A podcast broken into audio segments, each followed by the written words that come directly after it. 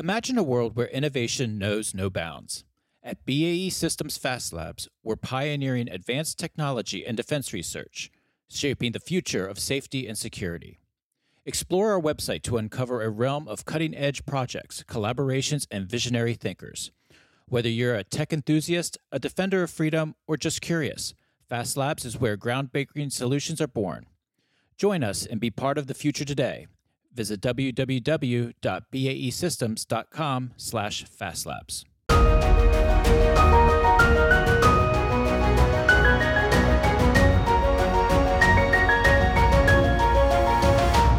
Welcome to From the Crow's Nest, a podcast on electromagnetic spectrum operations, or EMSO. I'm your host, Ken Miller, Director of Advocacy and Outreach for the Association of Old Crows. Thanks for listening. To begin, I'd like to thank our episode sponsor, Pacific Defense. Pacific Defense rapidly delivers military electromagnetic spectrum technology solutions to the Department of Defense, the intelligence community, and their industry partners. Learn more at pacific-defense.com. Today, we're at an event for the local chapter of the Defense Entrepreneurs Forum with a panel discussion on the role of EMS superiority and innovation. Let's listen in. Welcome, everyone, to the inaugural event at the Association of Old Crows' new facility. Thank you so much for hosting the DEF DC Agora this evening. For those of you who are not familiar with DEF, we are the Defense Entrepreneurs Forum, and our mission is to inspire, connect, and empower people across the defense community to do great work for our nation. Sometimes that's things from helping to feed us with a startup farm out in Tyson's Corner. Sometimes that might be doing great things on a very technical national security front. But we have a diverse group of people here today, and we know that we can't solve all these problems single-handedly. None of us can. It takes a large group of individuals with a plethora of ideas. Sometimes we can agree to disagree, and sometimes we're going to disagree to disagree. But either way, we're going to make it through it, and we're going to have a good conversation this evening about the electromagnetic spectrum. It is a very important domain for all of our warfighting activities. I'm really honored that the Association of Old Crows hosted us here in their facility tonight. This idea was born from Scott Oliver here, aka Sherm, from the RVJ Institute. And I want to thank our sponsors, Pacific Defense, as well as Cyber Safari, for providing the food, beverages, the podcast recording, everything that's going on here this evening. So Vox Topico's in the back giving me the thumbs up saying, yes, if we can get a plug too, that's awesome, because they do great production work out there and their podcasts get turned around in record time. So really appreciate the work you guys are doing. So this evening we have up here on stage, Courtney Barno. She's the co-director of our DC Agora. She's very intelligent and asks way harder hitting questions than I do, as well as Scott Oliver, Ken Miller from AOC, and Pat Flood, representing national security, policy advice, and many, many other things as well. So I'll let them all give introductions of themselves in further detail. So without further ado, I'm going to get off the stage. Thank you, Dan. So I'm not going to do introductions because this is certainly not about me this evening. So I'd love to turn it over to Scott Sherm next to me and have him do a quick introduction. And then we can just go down the line here and do Ken and Pat after you, if that's okay. Yeah, sounds good. Well, this is really fun. This was an idea that we had to do this, Dan and I, and there's a lot of good friends that are in the room here today. And I know it's going to go coast to coast because we're going to put this on two different websites and host it on the DEF website and also on the AOC website. So I was just actually having a conversation about the importance of awareness. We're going to talk about something that's invisible. You can't see it, you can't touch it, you can't smell it, but it's everywhere we go. And all of our warfighting operations, all of our technology that we have today that's wireless, GPS to your cell phone, to your Wi-Fi, to the F-18 that we're flying with the radar and the comm suite, essentially everybody except for rucksacks and bayonets. You know, they don't depend on the electromagnetic spectrum, but almost everything else does. And so it's really, really challenging because it's invisible and it's really important we bring awareness to this issue. A little bit about myself. I just retired from 22 years of active service in the Navy. I flew the EA-18G Growler. I also most recently stood up the Secretary of Defense's Electromagnetic Spectrum Operations Cross-Functional Team. We started that back in April of 2019. And we published a strategy that was tasked by Congress that we update the strategy. And most recently, the team is in the final stages of an implementation plan for that strategy. that is a really big deal because we've had a lot of good strategies in the past, but it's finally going to be implemented. They just met with the Secretary of Defense, Mr. Austin, and we expect a signature very soon. So the thesis for this discussion is that it's going to take a holistic approach to solve this problem. So it can't be done by industry. It can't be done by the government or the military. It can't be done by academia. It has to be a holistic approach, a united approach between government, academia, and industry to solve this problem. What is that? What is the problem exactly? The problem is that nearly every single one of our capabilities depends on the electromagnetic spectrum. And those dependencies are at risk. And so we have to take steps to make sure that our joint force is prepared to operate in a contested, congested, and constrained electromagnetic environment. So that's why it's so important to bring awareness to this. In my day job, I work for Expression Networks. It's a full-stack software development firm. They're headquartered here in DC. We do EMS, situational awareness type software, among other things. But in my volunteer time, I'm helping start up a not-for-profit 501c3 institute, an academic institute focused on the electromagnetic spectrum and operations in the electromagnetic spectrum. And the problem we're trying to solve is today, there's a lot of really wonderful places you can turn if you want to get research and analysis. And they're very commonly sought after. You know, there's fantastic FFRDCs, there's think tanks. It's actually quite a big industry here in Washington, D.C. But there is no place that you can turn for expertise in the electromagnetic spectrum. But yet all of our capabilities depend on it. And so it's very inefficient, the current state of affairs, because you go to one of these fine institutions and you ask them a very challenging question that's going to take research and analysis. And the first thing they have to do is they have to figure out who the experts are. And that usually takes a few months to identify all the right experts to come together. And then the next thing they have to do is they have to find out what the state of the art is. What is the latest research that's been done on this topic? And so that's just wasting a lot of time. And then by the time they start to do analysis and research and to produce material to inform decision, that material is delivered to the customer. A decision is made. And oftentimes that report is put into a filing cabinet and it's not part of our institutional knowledge. And so that's what this institute is trying to do. It's the Reginald Victor Jones Institute. We're standing up an institute to be the go-to authority to ask hard questions and to consolidate research and to have a cadre of experts on hand that can answer tough questions at a moment's notice. I've been talking for a while now, but a good example I like to use is there's been some recent directed energy here in Washington, D.C. I'm not sure if anybody's paying attention to that. Probably should be, right? But there's something going on near Pennsylvania Avenue. It's been talked about in the news. And so we need experts to be able to weigh in on this and provide expert opinion and analysis to this pretty big happen here in our hometown. Just a couple of weeks ago, just an example, I was speaking to one of the world-renowned experts on directed energy.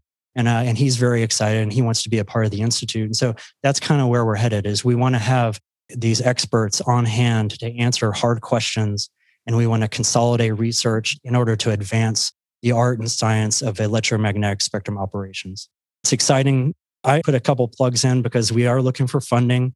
It's actually being funded out of the generosity of Steve and Melinda Tarango. We have things we want to do, and it's not possible without some sponsorship and corporate investment. You know, after serving in the military, I know nothing about fundraising. But I'm beginning to learn a lot about it. So please tell your friends, your family members. If anybody is independently wealthy, I'd like to talk to you afterwards. So anyways, that's what I'm up to. I think this is an interesting panel because when I think about Defense Entrepreneurs Forum, we immediately think about industry. What is industry doing? And the Association of Old Crows is the industry association. Ken Miller is a good friend of mine. We've known each other for years. And one of the questions I wanted to ask Ken was, you know, what are those barriers to innovation for young startups? You know, there's one here in the room right now. Cyber Safari is a young startup that's trying to get in on this, and it's challenging. My heart kind of goes out to young startups who are trying to get started in this realm because it's complicated. And so I thought that that's something that Ken could bring from the Association of Old Crows. So there's Ken. Well, thank you. It's great to be here, and I want to welcome everyone to the Association of Old Crows' new office building here. It is our inaugural event, so it's great to have everyone out here. So as Sherm said, I'm the Director of Advocacy and Outreach for the Association of Old Crows. And for those of you who aren't familiar with our association, we're a global association of professionals engaged in advancing electromagnetic spectrum operations. So we represent industry, we represent the warfighter, both here in the US, around the world. We have chapters all over the globe. So our events and our activities are all geared to kind of raising that awareness. My job is to basically, from the staff side, be the primary interface with all of our stakeholders. One of the things that I do, and I just recently started a few months ago, we started two new podcasts. One called From the Crow's Nest, which really deals with kind of hot issues of the day, where we talk to experts and kind of start to deep dive into some of this discussion. And then the other one, if you're interested in electronic warfare, we have a history of crows, and we are tracing the history going all the way back to the early thinkers of electromagnetic energy. And the next episode is going to be on radar. We're going to start tracing that history all the way up through to current. We talk with experts and so forth and bring them in to interview for that.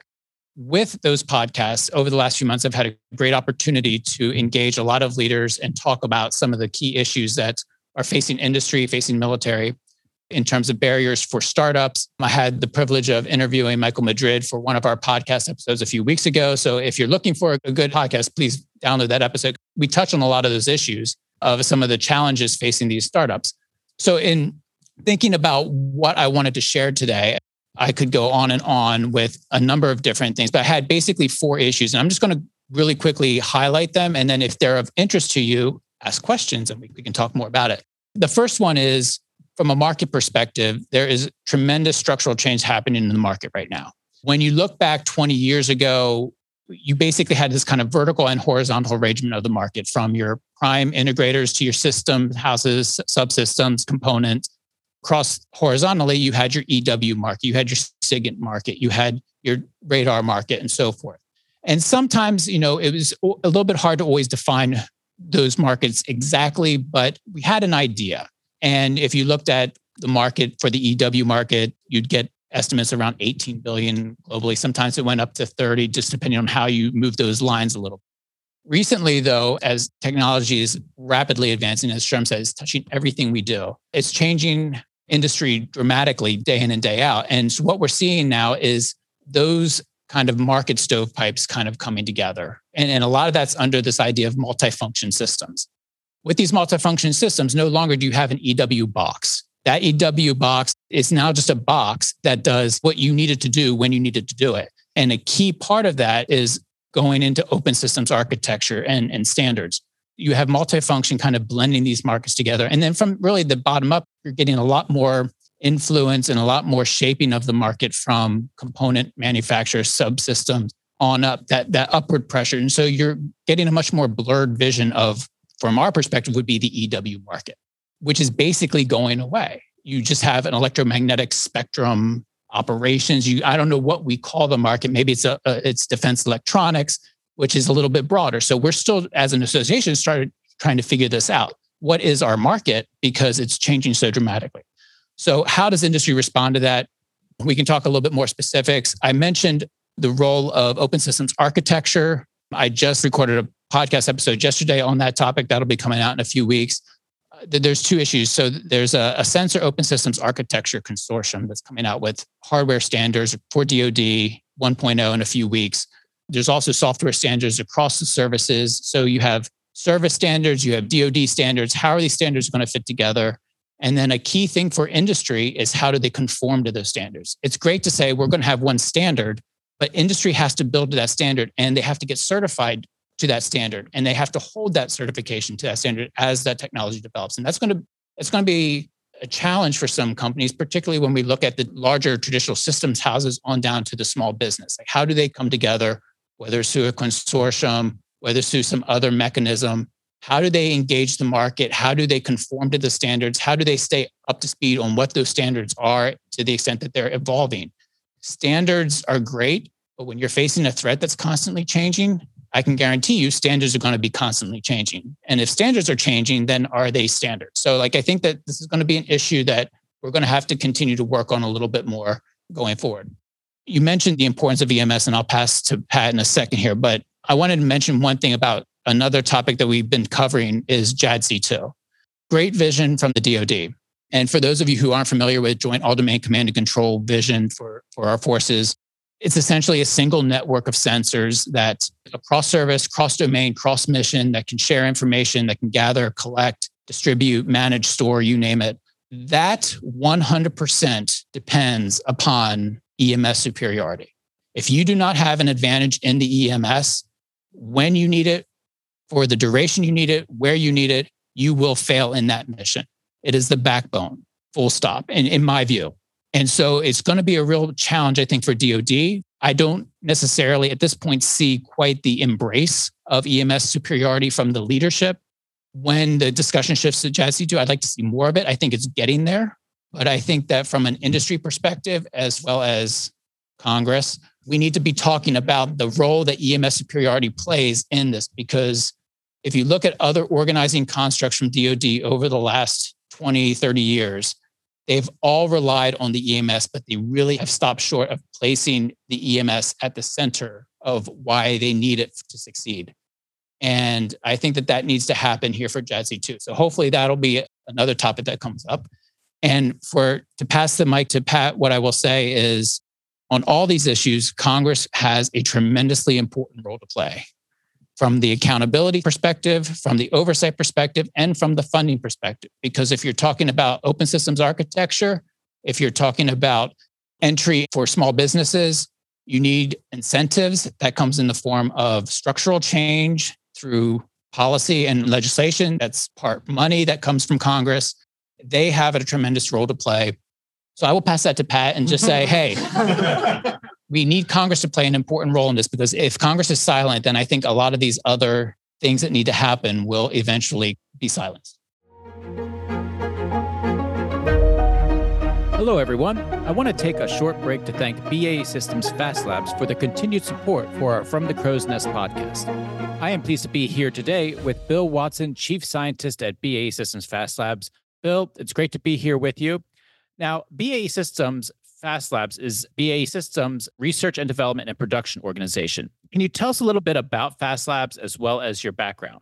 Yes, and thank you for having me.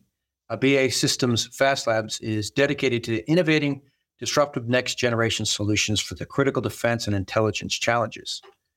Of course, electronic warfare is one of our key focus areas, but in addition to that, we also do research in autonomy and AI, sensing and response, advanced microelectronics, communications, and navigation.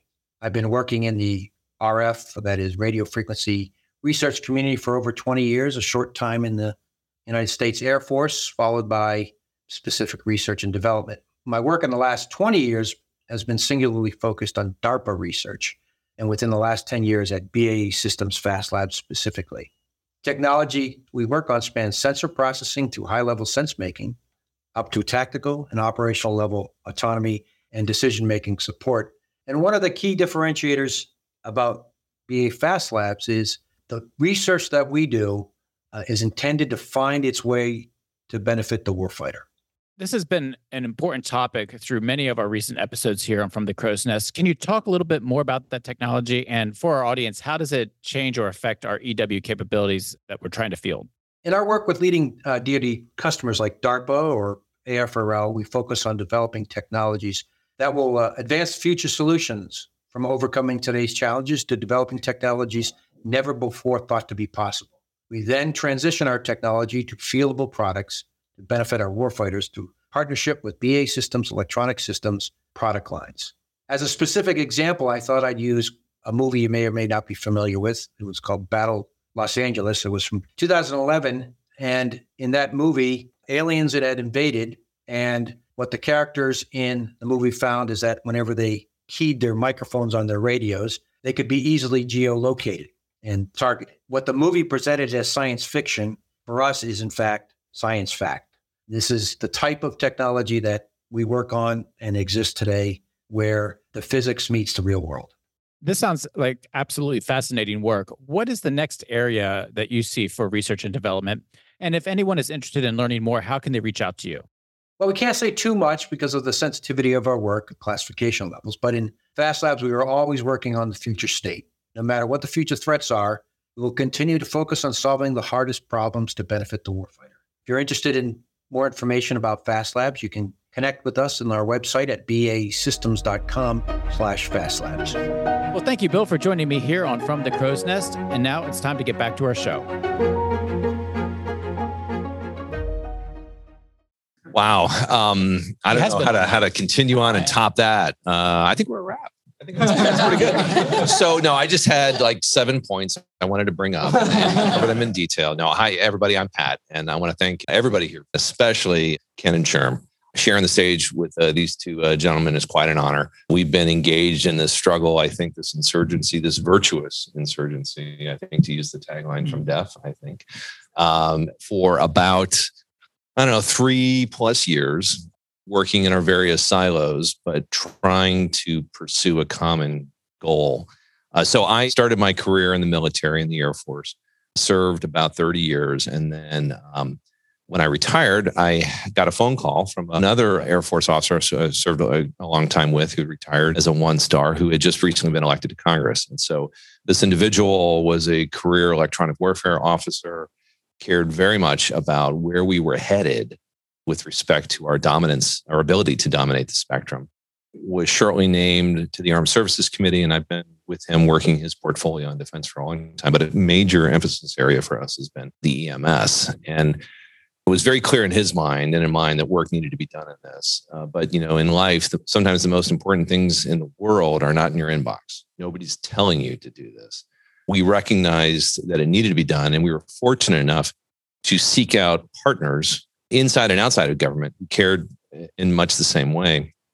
It's often said that a fish can't see water. So think about that for a second. When you're immersed in the environment, you don't really necessarily take notice of it. You can't really define it. And in a way, DOD's reliance on EMS is similar. Okay, so then the question is, what does it take for an organization to adapt itself? And what capacity does an organization have to adapt itself when they're in it? A million things in the inbox that have to be dealt with every day. And I think over the last, 3 decades, this particular part of this was not receiving the attention it needed to. Meanwhile, our dependency on it was growing exponentially. And our vulnerabilities were growing even more in a nonlinear way. So we set to work to help enable this transformation. And I think we've had some success so far.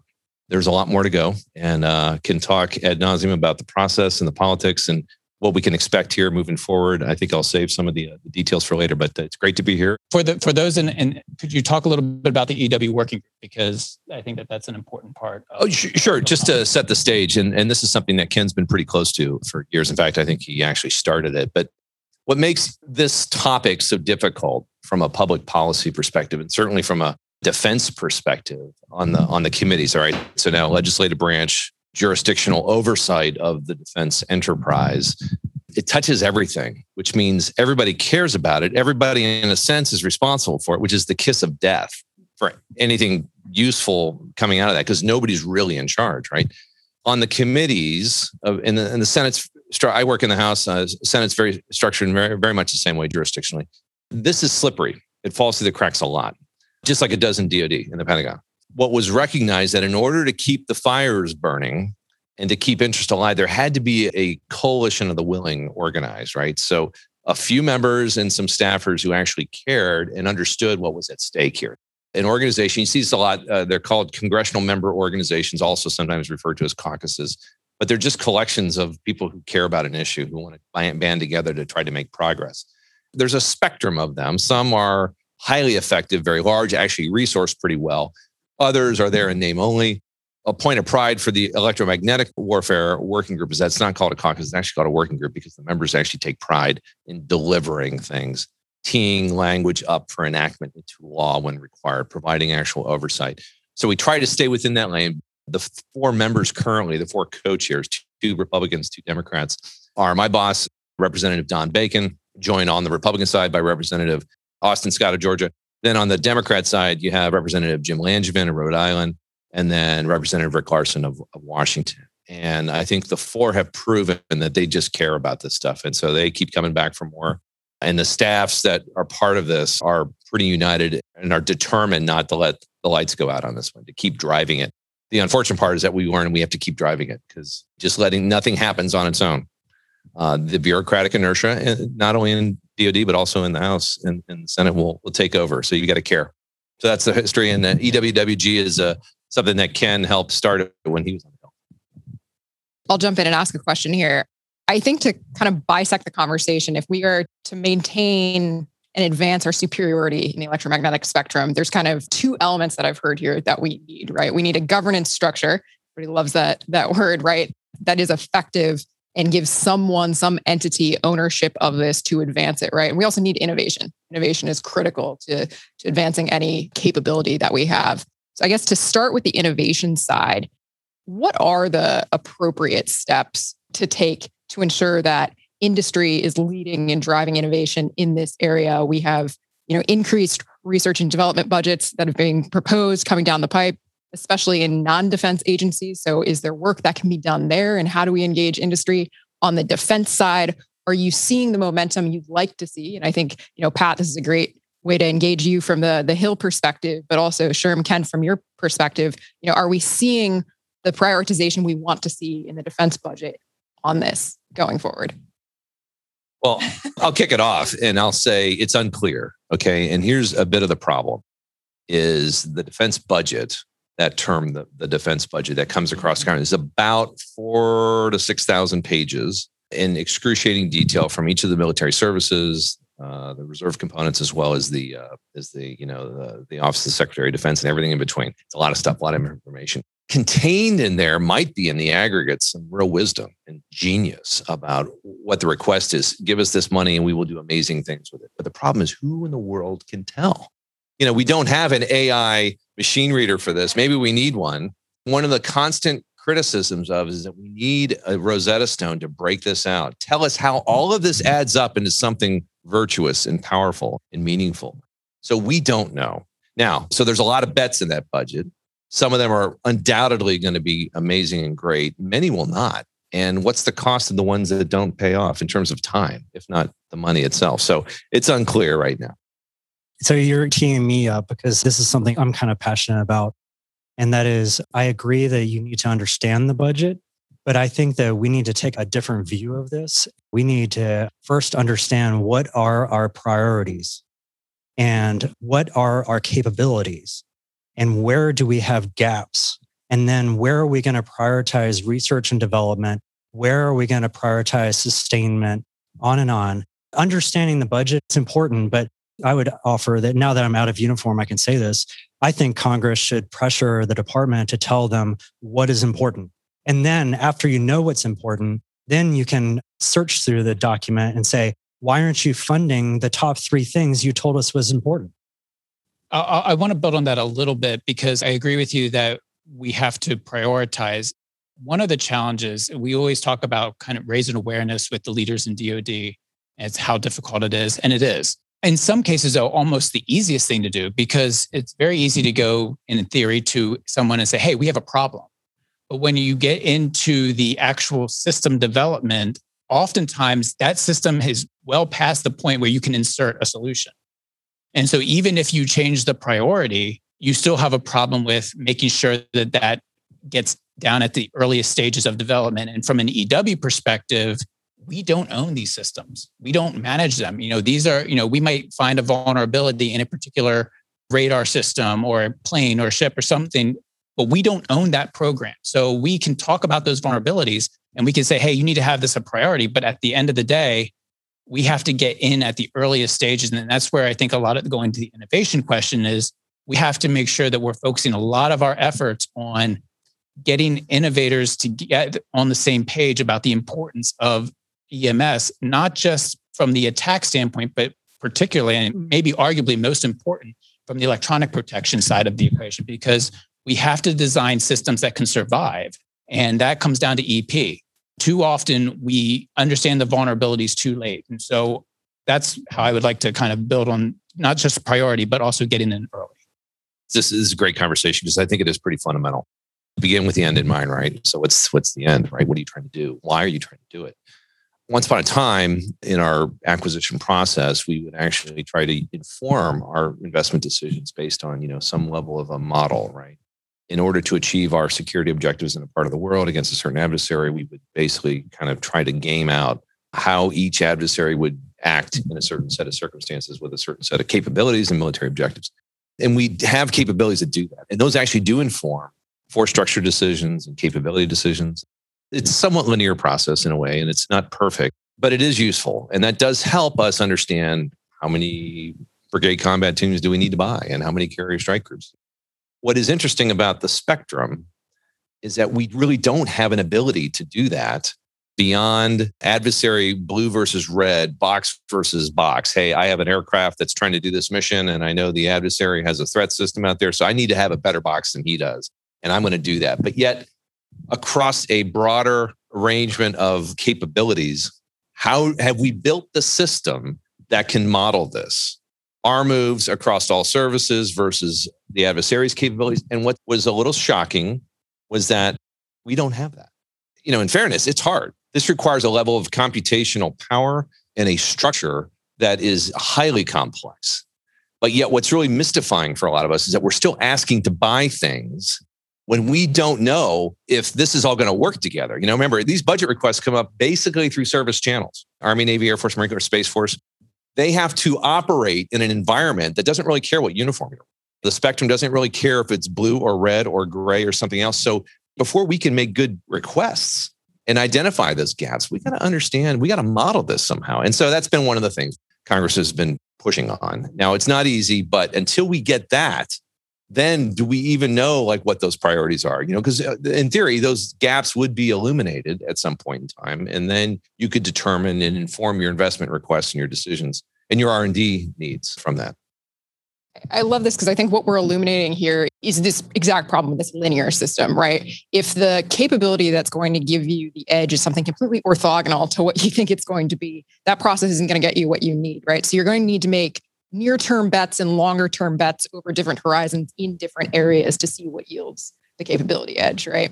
But I wanted to come back to something, you know, that Ken mentioned about EP. And this kind of brings me to JCIDS and the JROC, everybody's favorite, right?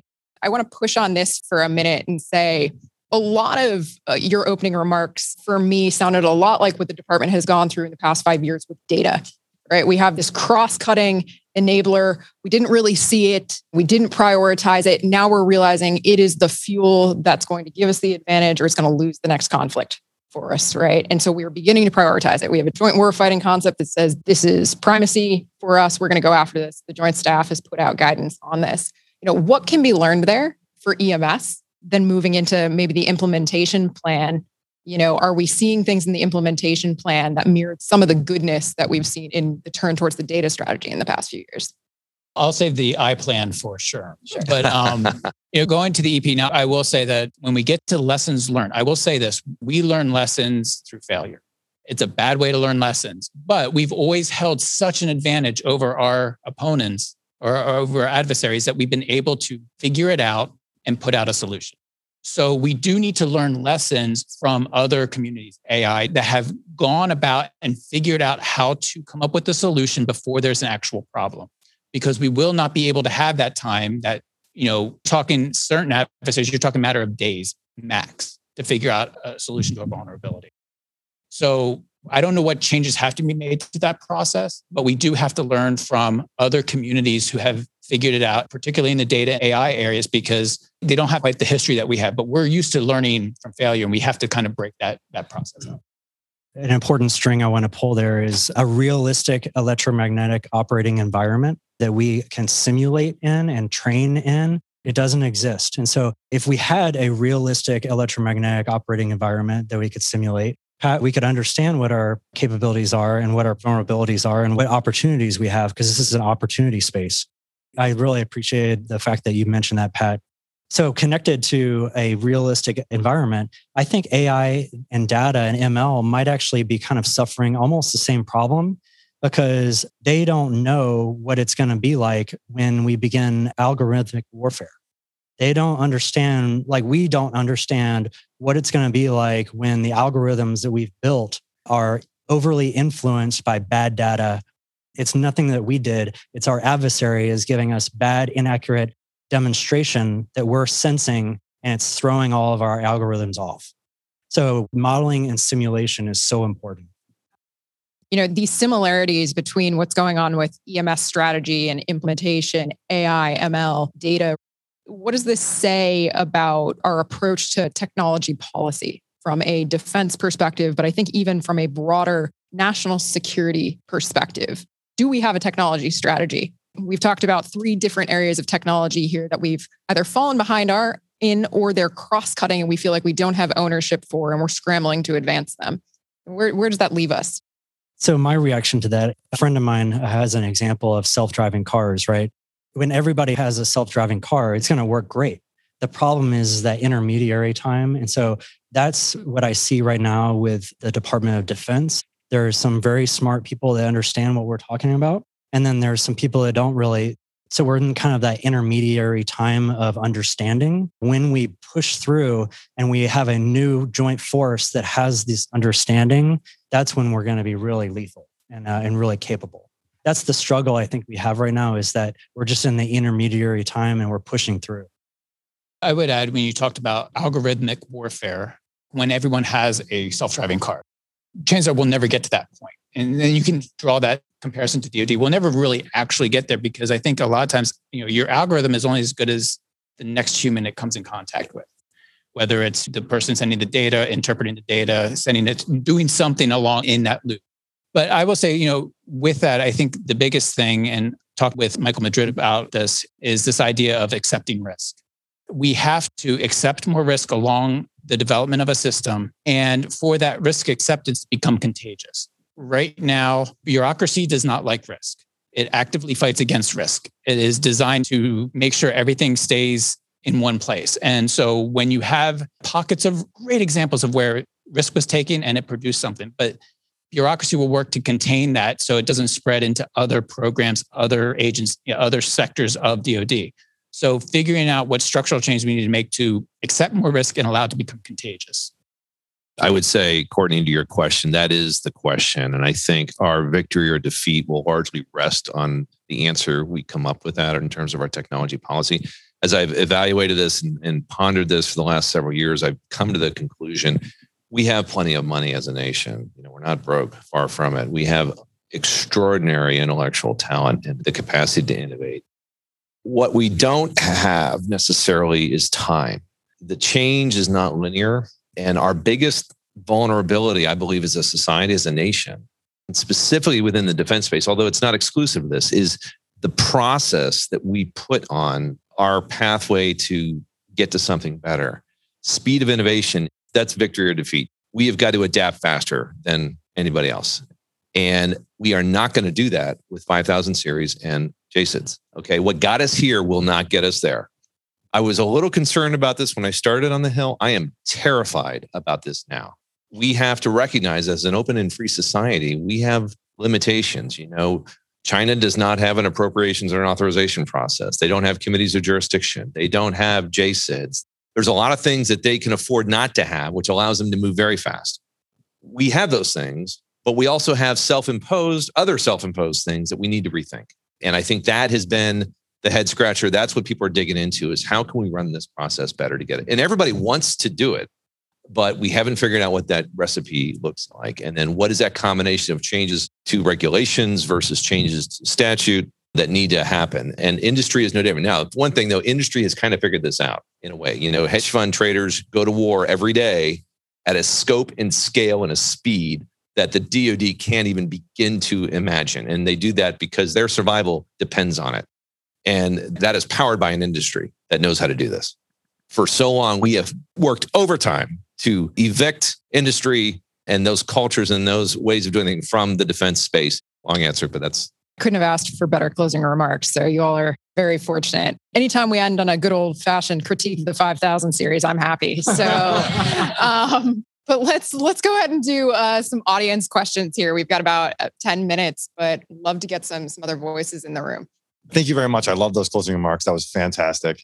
Now, as an entrepreneur, how do we actually get inspire change here or get further, right? I think it's great that eventually we'll get to that point, but to your other point, like, we're not there yet. We still have a lot of challenges to overcome. I highly doubt that the US government is going to start overcoming their risk challenge, right? Having pitched to investors in my life before, I promise you very few people overcome that risk. They want to see more reward first. And right. And Congress can be candidly really tricky to navigate for a small startup with 11 people, right? So how would you guys say, like, if we say we had a solution already for EMS, already for this that can protect us like 100%, how would that company even start going through those channels to get success? Let me just start. I would say, hey, it's not us, it's the other guys. Everybody's going to say that, right? The money's there, and you will find many members and members of staff who say, look, the authorities have been provided. They exist. They're there. They're just not being used.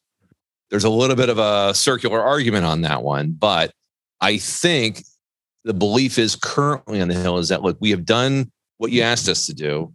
You got to deliver something out of it. But thinking big is less important than doing big things. You got to deliver. You got to produce, and that's where, this valley of death dynamic becomes a challenge. But you can't do it on your own. I'm not looking at you. I'm looking at, the uniforms, or if you will, in the department of pulling stuff across. It's not probably reasonable to transform the entire Department of Defense to an agile force. I don't know if that's going to happen, and it probably wouldn't be prudent. But I think that we shouldn't be so hard on ourselves, because there is some very positive signs. Places like AFWERX, CyberWorks, SoftWorks, those innovation centers that are looking for game-changing innovation, and they're bringing in those companies to look at what their bright ideas are, and then they're funding them to develop prototypes. The Department of Defense, we've started. Agile development is really getting embraced. DevSecOps, all these things are all very good, and so we need to kind of give ourselves some grace. That it's not as bad as we're making it sound. There are some places of innovation, and maybe that's the way. So maybe that's the counter to Pat, to your thoughts is, I don't know if we're ever going to have a completely agile force. I think it's important that we incentivize and promote those pockets of innovation where we can take risk and really find that leap ahead technology, and then we can bring it into production and make sure that the whole force gets that capability. I agree with you, Sherm. Stepping out, though, from just the DoD standpoint, I think that's one of the reasons why we're here tonight, is by engaging innovators from an academic perspective, association perspective, congressional perspective, we can start to really learn your experience. Okay, you're bumping up against something. This company's bumping up against something, and we can start to then to aggregate that a little bit better and figure out that maybe the streamlined solution, instead of talking like these fantastic changes of plans that need to happen at the top. Because I think it's important that, it's not just about getting in there. It's also about staying in there too. Mm-hmm. And being able to, you can always pitch your solution. You can get that one product, but that doesn't necessarily spread to all of a sudden now you are looked to as a solution across other areas. So getting in there, staying in there, and then, but just engaging people, associations and groups like us where we can start to aggregate those problems, and then we can present it. And we can have these conversations. Yeah. Hi, my name's Trish. My day job is Deputy Director of Collaboration at the National Security Innovation Network. We are part of a 3-link chain between DIU, the National Capital Innovation Program, and the National Security Innovation Network. So we are here for you, connected to the Pentagon, so maybe it doesn't totally, hit it. But I would say one thing, 5000 series, yes, I'm a total dork on that. When we swallowed Enclosure 13 and we swallowed that rapid kind of capability and solution development, we lost a very critical tool. Bring it back. That's number one. So please just make that happen. And number two, since I am talking a little bit about DIU, Mike Brown is not going to move into the acquisition top jobs. So who are the names that are at the top of your short lists? I'm not certain I'm going to touch that one, but I would say though, that did kind of go off like a bomb last night when the word came out, and, right or wrong, a lot of folks were banking a lot. It's a big job. It's an important job. It's kind of the job that in R&E right now is what we're talking about. And there's a sense of loss. Now, having said that though, our bench is very deep in America. So there will be somebody, but it's also a process. So I don't have any names to give you, but I would just say that we got to get one fast. Back to my argument about being short on time. I'll touch that briefly. I think there's an enormous amount of conversation that goes into the A&S pick, and for good reason, right? As the top weapons buyer, right? I think there is less conversation without good reason that goes into the RNA pick. And I think if you look back at why Congress actually separated AT&L to begin with, it was to elevate the technology strategy of the Department of Defense and to have one entity that owned and drove that strategy based on the critical challenges that we need to solve as a military. And that hasn't really happened, right? For a variety of reasons, placing it on no one's shoulders, right? Structural reasons as well. But I think, you know, where there is opportunity in the coming years is for R&E to really step into that role. And so I think, you know, I will admit I'm a former staff member of the National Security Commission on AI. So we've put out a number of recommendations in that area. But I think that's a bright spot, is that over the next few years, hopefully we will see a return to collaboration between these two entities that, if done correctly, bridges that valley of death and provides more innovative solutions that can get companies to scale faster in the department as well. Thank you. This was an awesome panel, by the way. I appreciate the opportunity to sponsor and actually take this conversation in. For you, I'm actually sitting in R&E right now in the Electronic Warfare and Countermeasures Office. Our job, to include what Dan's job is to find innovative technologies that actually work on the EMS and bring us back to superiority. So I'll give you my card so you can reach out to me tomorrow, because like we're doing another R&E innovation sort of working group thing where we have guys come in and pitch, and those things turn into unfunded requirements that we push forward and get funded, and we test it out. So I look forward to talking to you. All right. So my question to the panel, I was really intrigued by the points you guys made about the parallel between things and data.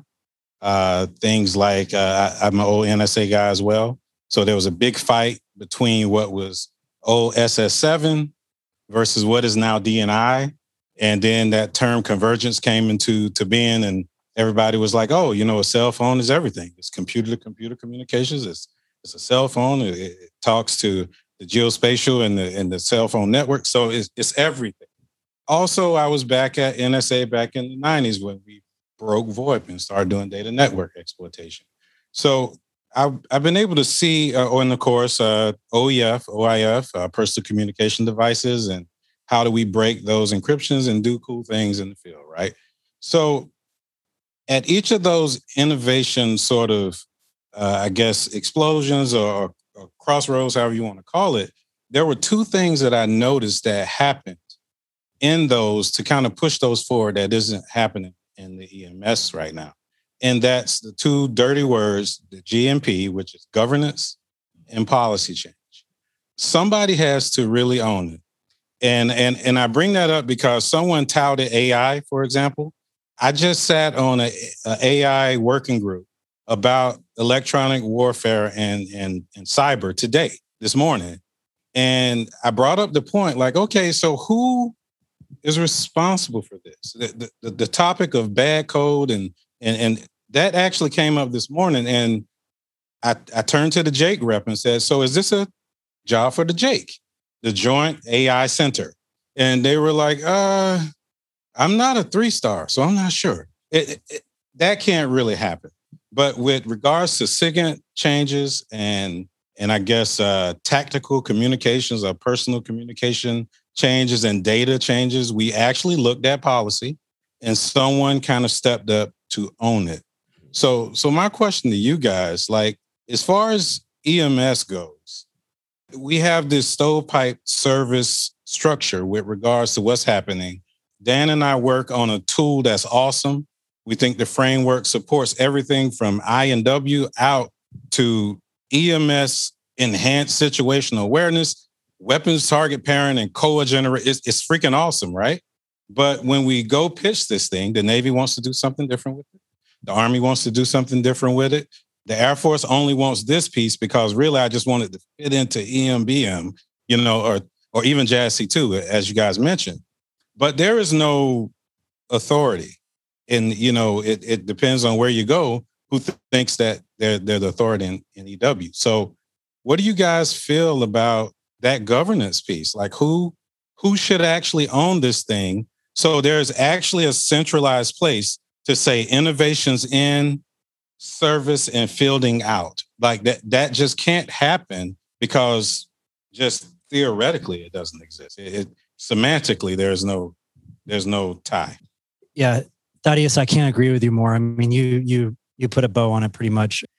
The success of the strategy, we have a great strategy, the 2020 DoD Electromagnetic Spectrum strategy, superiority strategy. Now we have an implementation plan that's about to be signed, and that I believe that the success of that I-plan will really hang. It depends on if there's an empowered official that is going to hold people accountable for what's required of them. That's what the I-plan is. It's a list of tasks that need to be accomplished in order to achieve the strategy. And if we don't have an empowered official that's willing to go and sit at the table with all the other seniors, it's a high enough rank, and say, why aren't you doing this? It's impacting our capabilities, our ability to maintain superiority. But until we have that person that can look eye to eye across the table and ask those questions, I don't know if it will work. And we got very lucky, I think, when we had, it was a perfect situation when we had Congress wrote legislation telling the department to take this more seriously. And they said, name a senior designated official that's going to be responsible for this. And so it was the vice chairman of the Joint Chiefs of Staff. And so I personally was in meetings with him and this deputy secretary of defense. And to have the vice chairman be able to kind of go toe to toe with whoever didn't understand or didn't believe or was resisting. That's the only way we can really be successful, is because there's a senior official that's willing to say something and that's being held responsible for it. And so, I mean, I want to be a part of your bandwagon. I believe it.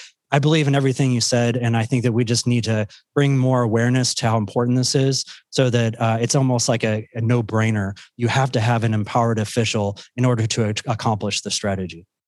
And I would add an empowered official whose job it really is to focus on that versus, wearing numerous hats. Right. Right. They have really, to be focused with no other competing priorities. Because the minute you have other things in your portfolio, then you have to make a decision about, am I going to do this today or am I going to do that today? No, this empowered official has to have this as the number one focus, and it's the only focus. We've had great leadership from the vice chair and everything, but I think that if it's going to take proper seat in the discussion, it's got to be an exclusive seat on EMS superiority. I'll just add, with the governance is absolutely huge. I think that's one of the reasons why we've for years have had this domain discussion. It's not just because we enjoy sitting around in a circle and just like talking like, oh, it's how does it compare to air, land, sea? Domains drive authorities, they drive resources. And the strategy comes out, maneuver space. That's fine, but I don't think it's enough long-term, because I think that in my perspective, this is Ken Miller speaking, not AOC, it really starts to drive this governance structure back to the services when you start talking it into maneuver. And eventually it needs to be elevated. Now, I don't think it's necessarily, you're talking about a fundamental force of the universe. So I don't know if it even fits in a domain. I don't know what the answer is, but we have to come up with a governance structure that has authorities and resources tied to it exclusively and not shared with competing interests. Hey, if my boss was here, he'd give you a hug right now. I almost gave you a hug. So that's how this journey kind of started for us, was really back in the 18 legislation. It's almost been 3 years, and it was focused on that. We can't expect success unless somebody's accountable for it. And I would say we made progress, good progress. It's not enough. This governance thing is not perfect, and I think there's a lot of unease. But what my boss would also say is, look, we have got to stop polishing the rock at this point. We got to move out, and we need to adapt and stride. We're not giving it up now, but we got other stuff, and we'll figure it out as we go. But that accountability and that single focus is fundamental to all of this. So thank you for bringing that up. But one last thing, the I-plan is going to fall largely, I think, on Congress. And Congress is going to have a huge job to make sure that the I-plan stays on track. And so, and the way we look at it is, that is our blueprint for oversight. And the strategy was nice. All strategies are great. Who doesn't like a strategy? They say good things. But what's more important is the execution of the strategy, and what is that going to require? Those details. And that's what Congress, that's that Rosetta Stone that we're really going to be using to monitor this over time, and then identify where we need to adjust. All right. Well, I think we'll wrap it there. It's give a huge round of applause to our fantastic panelists. Again, to the association and our sponsors for generously hosting us this evening. It's been fantastic. That will conclude this episode of From the Crow's Nest. I'd like to thank our episode sponsor, Pacific Defense. Pacific Defense rapidly delivers military electromagnetic spectrum technology solutions to the Department of Defense, the intelligence community, and their industry partners. Learn more at pacific-defense.com. To learn more about the Association of Old Crows and From the Crow's Nest podcasts, please visit us on our website at crows.org/podcasts. Thanks for listening.